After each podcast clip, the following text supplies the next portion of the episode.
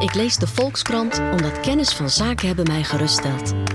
En ik mij daardoor sterker in mijn schoenen voel staan. Eigenlijk zou iedereen de Volkskrant moeten lezen.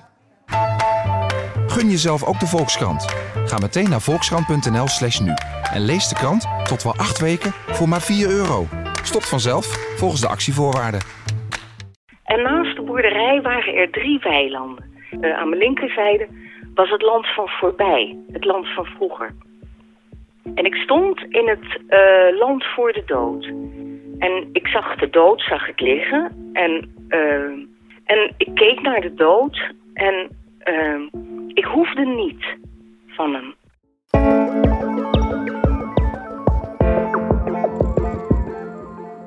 Dit is Ondertussen in de Kosmos, de podcast van de wetenschapsredactie van de Volkskrant. Mijn naam is Tony Mudde, chef van die wetenschapsredactie. En we gaan het vandaag hebben over het grensvlak tussen leven en dood. Dat moment dat je, nou ja, misschien nog wel net levend bent, maar toch ook niet dood. En wat mensen dan ervaren. Want het gebeurt toch heel vaak dat mensen dan met hele bijzondere verhalen terugkomen. En zeggen van, nou ja, ik was bijna dood en toen zag ik toch wonderlijke dingen. Uh, ik ga het erover hebben met Margreet Vermeulen, die hierover een groot verhaal schreef voor de Volkskrant. Uh, die hierover verschillende boeken las, wetenschappers sprak en verhalen uh, verzamelde van mensen die dit hebben meegemaakt. Margreet, laten we even bij het begin beginnen. Een bijna doodervaring. Wat is dat eigenlijk precies? Is daar een soort definitie voor? Ja, er zijn een aantal criteria opgesteld door verschillende wetenschappers waar zo'n ervaring aan moet voldoen. En uh, wat erin moet zitten is uh, dat je een landschap ziet, dat je helder licht ziet, dat je een gevoel van vrede ervaart. Uh, dat je het idee hebt dat je een blik werpt op een volgend leven, op de hemel of het paradijs. Ja. Uh, soms krijg je een terug, terugblik op je eigen leven. Soms kun je mensen ontmoeten die al lang overleden zijn. Dus je hoort wel, het is een hele rijke schakering aan ingrediënten die voor een bijna doodervaring kunnen zorgen. En meestal zijn ze positief, maar mm -hmm. uh, ja, je kan er ook een nare beleven die niet zo fijn is. Maar uh, dat schijnt vooral in andere culturen voor te komen, maar dat is niet goed onderzocht. Oké. Okay.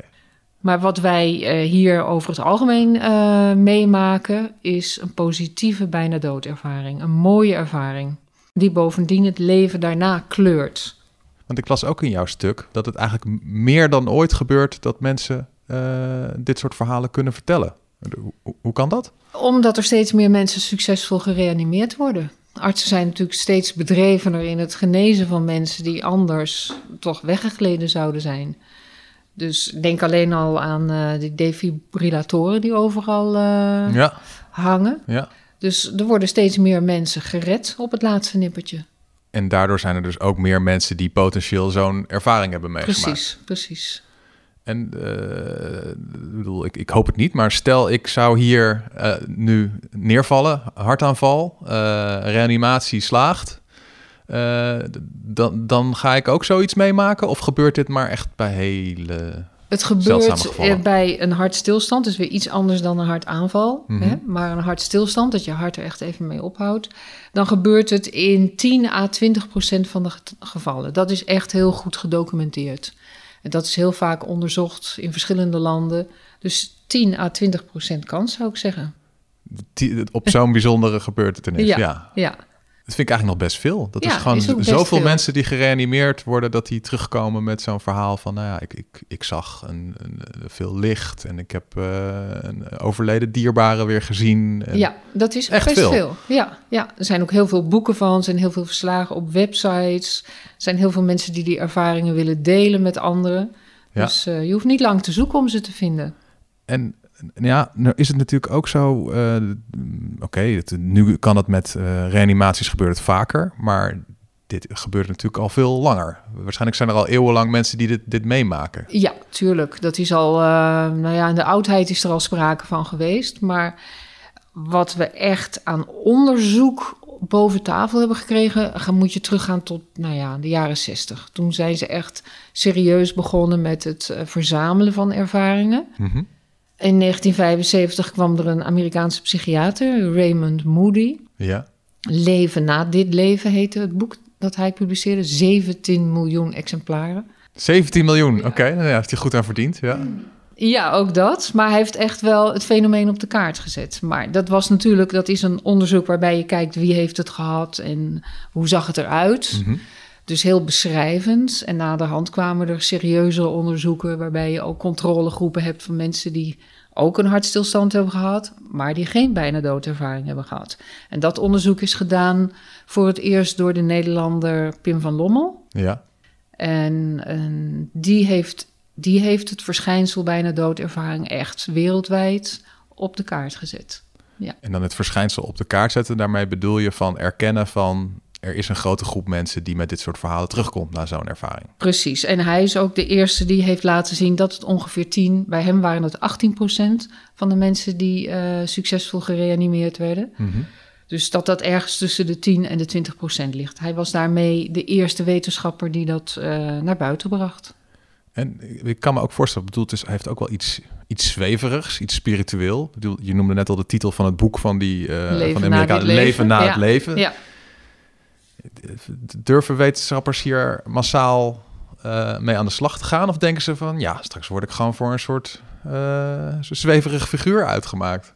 Ja, dat is best een lastige vraag. Kijk, uh, het zijn aanvankelijk wel serieuze wetenschappers die zich daarmee bezig houden en hielden. Mhm. Mm -hmm. Maar Pim van Lommel is een cardioloog. Raymond Moody was een filosoof en een psychiater. Het zijn dus geen mensen die echt deskundig zijn op wat er in je brein gebeurt. Ja. Uh, maar er werd natuurlijk wel gezegd door, de, door het lezende publiek van ja, maar het zijn allemaal wetenschappers. Ja. Maar ja, zijn ze ook in dit gebied echt uh, bevoegd om ferme uitspraken te doen? Het antwoord is eigenlijk nee. Ja.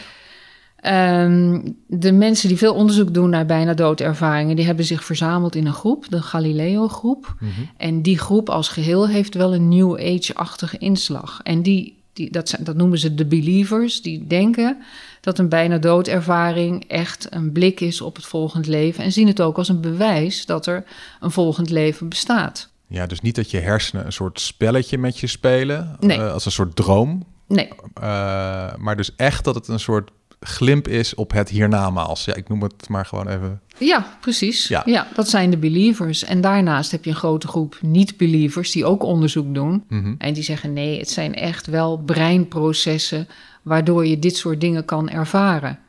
En dat hoeft niet te betekenen dat het bewustzijn, want da daar gaat het natuurlijk allemaal om. Wat is bewustzijn? Ja. Dat er bewustzijn bestaat, een geest, een ziel, nadat wij zijn overleden. Ja.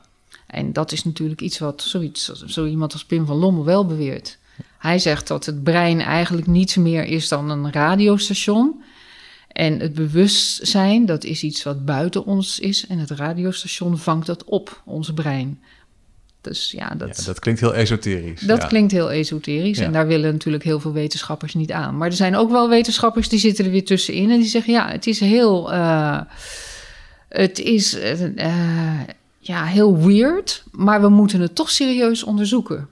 En uh, dat is ook wel een goede insteek, denk ik. Want... Ik las zelf een verhaal over een, uh, een arts. Die, hoor, die kreeg dus heel vaak te horen van, uh, van mensen die zeiden van... ja, ik, ik, ik zag gewoon echt dat ik neerkeek op mijn eigen lichaam... en hoe ik daar lag op die operatietafel.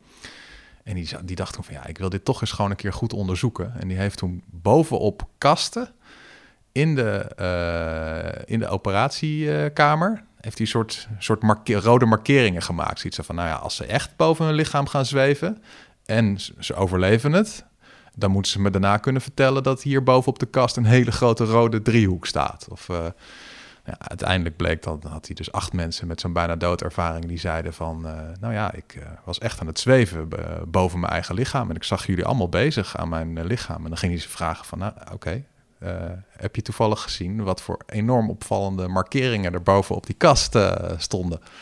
En dan was het antwoord toch elke keer nee. Nee. Maar waarbij die, maar toen dan, dan denk je van oké, okay, het is dus aangetoond dat het niet zo is. Maar toen kwamen die mensen die dat hadden meegemaakt ook wel weer met verklaringen. Dan denk ik van ja, kan ik me ook wel weer iets bij voorstellen. Van uh, ja, ik was op, zo, op, dat moment zo emotioneel. Ik was echt gefocust gewoon op mijn eigen lichaam en hoe dat daar lag. Ik zat niet te letten op wat er bovenop kasten ergens in de hoek stond. En, en, en, en zo, of ze zeiden van ja, maar ik zat er ongeveer een meter boven.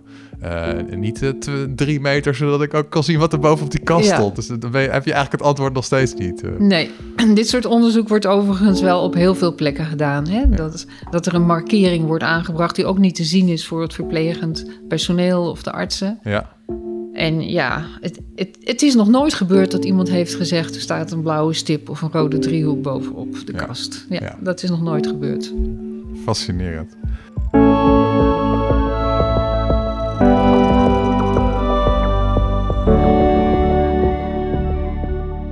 Tijd voor onze vaste rubriek, een vraag tussendoor. En uh, onze vaste luisteraars die weten het. Wij hebben hier een algoritme geïnstalleerd uh, die meeluistert met de uitzending. En dan uh, volautomatisch gaat bedenken wat een leuke vraag tussendoor zou zijn. Komt-ie? Kunnen jullie een ervaringsdeskundige vragen hoe het voor hem of haar was? Kunnen jullie een ervaringsdeskundige vragen hoe het voor hem of haar was? Dat kunnen wij. We bellen met Erna, die jaren geleden in het ziekenhuis werd opgenomen omdat ze trombose had tussen haar twee hersenhelften en toen op het randje van de dood balanceerde. Nou, ik, uh, ik keerde terug naar de uh, boerderij van uh, mijn grootouders van moeders kant. En naast de boerderij waren er drie weilanden. Ze hadden, uh, ze hadden ook namen. Het achterste weiland was de dood. het weiland daarvoor heette het land voor de dood. En het land, of het weiland zeg maar helemaal aan mijn linkerzijde, was het land van voorbij het land van vroeger. Mm En ik stond in het uh, land voor de dood. En ik zag de dood, zag ik liggen. En uh, ik was uh, heel erg alleen. Ik, ik heb zo'n gevoel van eenzaamheid nog nooit van leven meegemaakt. De, de weilanden waren ook helemaal leeg. Er was geen vee, geen vogels waren er in de lucht. Ik ben echt waar nog nooit zo alleen geweest. Mm en ik zag de dood en uh, nou, ik was echt verbijsterd. Dat ik zei van, goh, hoe kun jij dit nou doen? Ik heb een baby thuis, ik heb een kleuter thuis.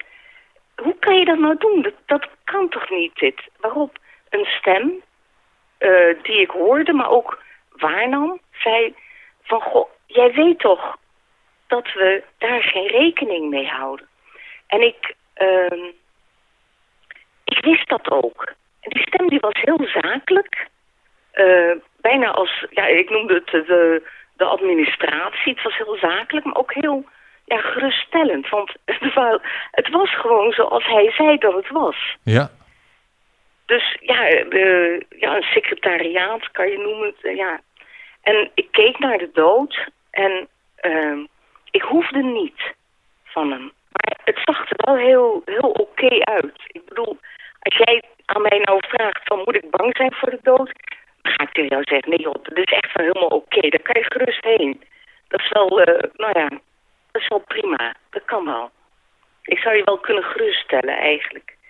En... Maar ik... Uh, ik heeft het je leven nou ook enorm veranderd nadat je dit door die bijna doodervaring ben je heel anders in het leven gaan staan? Um, ja, ja, ten eerste hoef je echt niet bang te zijn voor de dood. Ten tweede is, is uh, elke dag toch ook wel een, een, een, geschenk. En eigenlijk wel een heel groot geschenk. Hè? Wat, wat ik uh, uh, met name bij mijn kinderen had toen, ik, toen, toen ze naar de middelbare school gingen. Dacht ik van ja yes, dit heb ik mooi binnen. Hè? Ja. Ik heb hun kindertijd mooi mogen afmaken. En toen ze pubers waren en naar de vervolgopleiding gingen toen dacht ik van, joh, dat is echt wel ongelooflijk mooi dat je ook zelf die puberteit hebt mogen doen, hè. En ook nu ze uit huis zijn en zo. En je merkt dat je toch een, uh, ja, een, een, soort, soort bron bent, hè. Waar, ze steeds nog zich een beetje aan kunnen laven. Ja, tot het moment dat ik wel naar het land van de dood ga. Ja. Je, je hebt dus ja, dus je ervaart het leven extra als een geschenk, omdat je bewust bent van de eindigheid van het leven. Ja, ja. En Weet je, ik ben, oh ja, En heb jij nou ook echt het gevoel van, nou, ik, ik heb een, een, een glimp van het hiernamaals opgevangen? Of denk je van, ja, het was toch, het kan ook net zo goed een soort droomervaring zijn geweest. Iets wat door mijn hersenen zelf werd opgewekt of door de medicatie. Hoe kijk jij Ja. er tegenaan? Binnen mijn beleving was het echt. Ik, ehm, ik ben daar zeg maar drie keer heen eh, gesluimerd, zeg maar. En ik heb ook eh, andere dingen mogen vragen. Hè. Voor, voor mij was het bijvoorbeeld best heel belangrijk om te weten wat het geloof ertoe deed. Hè. Want ja, nou, dat is dan voor iedereen eh, misschien zo'n persoonlijke dingen, maar... eh, van, over het geloof had hij eigenlijk wel een heel mooi antwoord. Hij zei eh, dat het voor mij niet zo belangrijk was. Het was meer een, geschenk wat je mocht accepteren als het je kracht, troost of houvast kon geven. Maar het mocht nooit een middel zijn om, om je gelijk te krijgen. Maar je moest daar wel altijd respect voor hebben. En hij zei, dat vond ik wel heel bijzonder, dat geloof was meer een plek in de tijd en ruimte en werd daardoor ook bepaald. Nou, dat had ik zelf niet kunnen bedenken hoor. Je had gewoon echt gewoon vragen kunnen stellen gewoon aan, de, aan, aan, de, aan de dood. Dus toen dacht ik, nu ik je toch heb, van wat is dan wel de zin van het leven, hè? En ehm daarin had, dat, dat snap ik nog steeds niet helemaal, maar het zat niet in het nut of het doel van het leven. Dat is eigenlijk wat je denkt bij zingeving, hè? Mhm. En ja, dat, dat was niet zo. En toen, daarna ben ik eigenlijk niet meer terug geweest, want ja, ik was aan de beterende hand. Oh, dus net En ik voordat je, het, voordat je de, het antwoord kreeg op de vraag... wat is de zin van het leven... toen, Ja. toen werd je alweer terug naar het leven getrokken. Ja. Dus net iets dus te ik vroeg kan het je eigenlijk. niet zeggen. Ik weet het niet. maar het was niet zoiets in de zin van nut of doel van je leven. Dat, in die, die hoek eh, moest ik het niet zoeken. Oké. Een, Nee. laatste vraag. Is, eh, vond je dit zo bijzonder en mooi... dat je bijna zou zeggen... Ik, ik, ik gun het iedereen om dit een keer mee te maken... een bijna doodervaring? Of dat toch ook weer niet? Ehm, nou, weet je, eh, wat, wat ik zelf waar ik heel erg veel last van heb gehad... was die intense eenzaamheid. Mhm. Maar misschien is dat ook wel zo. Misschien is sterven ook wel het, het meest grote eenzame van je hele leven, hè? Mhm. Want je moet, je moet echt alles achterlaten. Alle dingen waar je zo van houdt.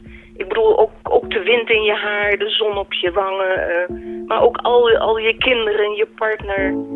En ja, dat, dat vond ik wel, eh, dat vond ik wel heel, eh, heel naar. Heel eenzaam vond ik dat. Ja, dus Ja. Dat, dat was het duistere, duistere kant Ja. ervan. Ja. Ja, maar dood zelf is wel... ehm, dat, dat is wel een, een prima ding. daar kun je wel naartoe. Ja. Ja, ik, met het achterlaten, zeg maar, dat is naar. Ja. ja. Dank voor het eh, vertellen van je bijzondere verhaal. Ja, graag gedaan.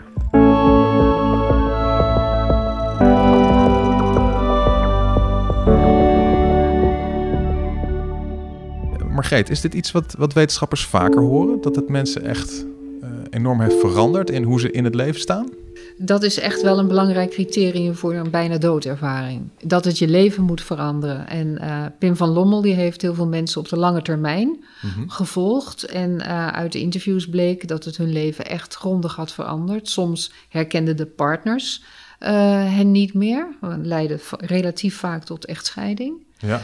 Maar over het algemeen stonden de mensen veel positiever in het leven, dankbaarder dan daarvoor. Dus dat is wel een kenmerkend ingrediënt van een bijna doodervaring. Anders Ook wat je- Erna hier zei. Van, Ja. Zo van, ja, ik, ik, ik ervaar het leven nu veel meer eh, elke dag eigenlijk als een geschenk. Want Ja. ik ben me veel bewuster van dat het gewoon in één keer voorbij kan zijn. Ja, en ook dat die angst voor de dood is weggenomen. Ja. Dat hoor je eigenlijk altijd terug in de positieve ervaring. Hè? Ook al is haar ervaring niet 100% positief. En zij twijfelt, van, ja, het kan ook door de medicatie komen. Hè? Je kan natuurlijk ook in een delier terechtkomen. Maar omdat zij zo, eh, die herinnering zo levend blijft... Een, een delier, dat heeft toch een ander effect... nadat je weer eh, beter bent geworden. Het helpt me even, wat is een delier, ja, ook alweer? Een, een delier is dat je ook in een soort een hallucinatie krijgt. Oh ja. En dan hoef je trouwens ook niet op het randje van de dood te verkeren. Mhm. Ehm, kan ook komen door heel veel pijn bijvoorbeeld. ja. Ja, bijzonder verhaal. Maar dat het je leven daarna kleurt, Mhm. dat is echt een ingrediënt van de bijna doodervaring. Ja. En uh, ja, zijn wetenschappers er nou al een beetje uit wat er nou eigenlijk gebeurt? Helaas. In het hoofd? Nee, nou, nee. helaas, luisteraars. we zijn er nog niet uit. Tot de volgende keer bij Ondertussen in de Kosmos. Nee. nee, nee, ze zijn er niet uit. En uh, verklaringen gaan heel veel verschillende kanten op. Er zijn psychologische verklaringen, biologische, uh, bovennatuurlijke verklaringen. Mhm. En er wordt ook gezocht naar wie krijgt het wel en wie krijgt het niet. Ja. Dat zou ook weer een aanwijzing kunnen zijn, maar eigenlijk zijn ze er gewoon niet uit. Er wordt onderzoek gedaan met behulp van uh, drugs om zo'n bijna doodervaring op te wekken. En dat kan ook, met sommige drugs althans, ketamine bijvoorbeeld. Oh, dus dan neem je ketamine en dan, dan krijg je ook een ervaring met, nou ja, dat vaak gerapporteerd sommige wordt mensen, met, ik zag licht, ik ja. zag dierbaren weer. En... Sommige mensen, ja. ja. Je kunt ook een bepaald gebied in de hersenen elektrisch stimuleren. Dat is een gebied wat betrokken is bij epileptische aanvallen. Mhm. Als je dat op een bepaalde manier stimuleert, kun je ook een uh, bijna doodervaring opwekken. Sommige ja. mensen die last hebben van epilepsie, die kennen het verschijnsel ook tijdens een epileptische aanval. Ja. Dus ja, er zijn ook allemaal deelverklaringen. Bijvoorbeeld, als je visuele schors is beschadigd, dan kan het zo zijn dat dat tot gevolg heeft dat je de dingen ziet alsof je in een tunnel zit. Ja. Dus uh, er is waarschijnlijk ook niet één verklaring. En de hamvraag is natuurlijk, ja, wat is dat bewustzijn? Je bent op het randje van de dood, mm -hmm. uh, maar je bent je wel bewust. En dat is natuurlijk iets wat de wetenschappers uh, ja, bevreemdt. Ja. Je zou, we hebben heel lang gedacht, je bent bewust of je bent niet bewust. Meer Mhm. smaken zijn er niet. En uh, de Belgische coma-specialist Steven Laurijs, een neuroloog, Ja. die benadrukt in dat artikel ook dat uh, ja, er zijn heel veel schemergebieden. Het is waarschijnlijk niet zo dat je of bewust bent of onbewust, maar er zijn allemaal overgangsmomenten. Toch een soort droomstaat. Een soort, ja, zo zou je het kunnen noemen. Dat een deel van je hersenen dat betrokken is bij dromen, vooral bij de remslaap, hè, Mhm. Dat die op een bepaalde manier uh, van zich laat horen in zo'n fase. Ja. En die fase, die, die, zo'n bijna doodervaring, hoeft misschien ook maar een paar seconden te duren. Ja, precies. Ja. En is dit nou uh, ja, vooral fundamenteel interessant? Zo van, nou ja, we willen gewoon weten hoe het zit. Zoals wetenschappers en, en mensen dat altijd hebben gehad. Van, ik wil gewoon weten hoe het zit, punt uit. Of, of zou het ook nog een soort praktische gevolgen kunnen hebben? Zo van, nou ja, als we die bijna doodervaring beter begrijpen... dan zou het ook nog puntje, puntje, puntje kunnen betekenen voor patiënten.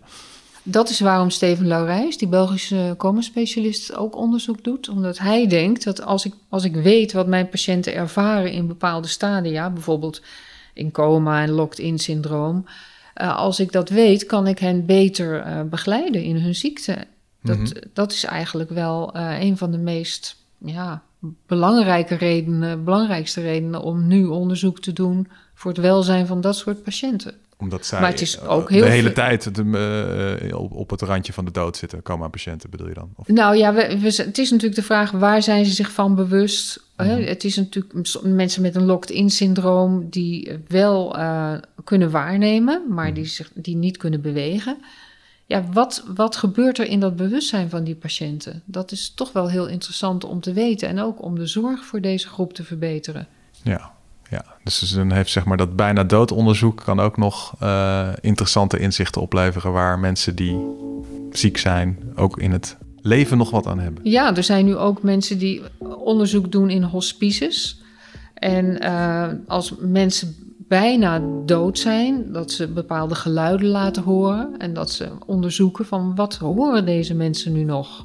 Het is natuurlijk ontzettend moeilijk om onderzoek te doen met Ja. mensen die bijna doodgaan. Ja, die kan je moeilijk verzoekjes echt- doen natuurlijk. Ja, die ook echt doodgaan. Ja. En, eh, dus daar wordt ook onderzoek naar gedaan. Wat, wat beleven zij nog van de werkelijkheid? Ja. Dit was Ondertussen in de Kosmos, de podcast van de wetenschapsredactie van de Volkskrant. Grote dank aan mijn gast van vandaag, Margreet Vermeulen, redacteur Psychologie en Brein bij de Volkskrant. Ook dank aan ons podcastteam achter de schermen, Corinne van Duin en geluidstechnicus Daan Hofstee. Wil je onze journalistiek steunen en er niks van missen? Je hebt al een abonnement voor 50 cent per week. Ga naar volkskrant.nl slash lees en je ziet al onze abonnementsvormen. En wil je er zeker van zijn dat je de volgende aflevering van deze podcast niet mist? Die is geheel gratis. Abonneer je dan op Ondertussen in de Kosmos op je favoriete podcast-app. Mijn naam is Tony Mudde. Graag tot de volgende keer.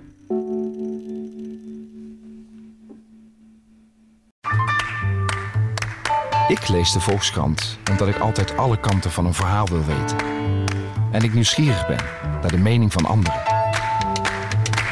Eigenlijk zou iedereen de Volkskrant moeten lezen. Gun jezelf ook de Volkskrant. Ga meteen naar volkskrant.nl/slash nu en lees de krant tot wel acht weken voor maar 4 euro. Stopt vanzelf volgens de actievoorwaarden.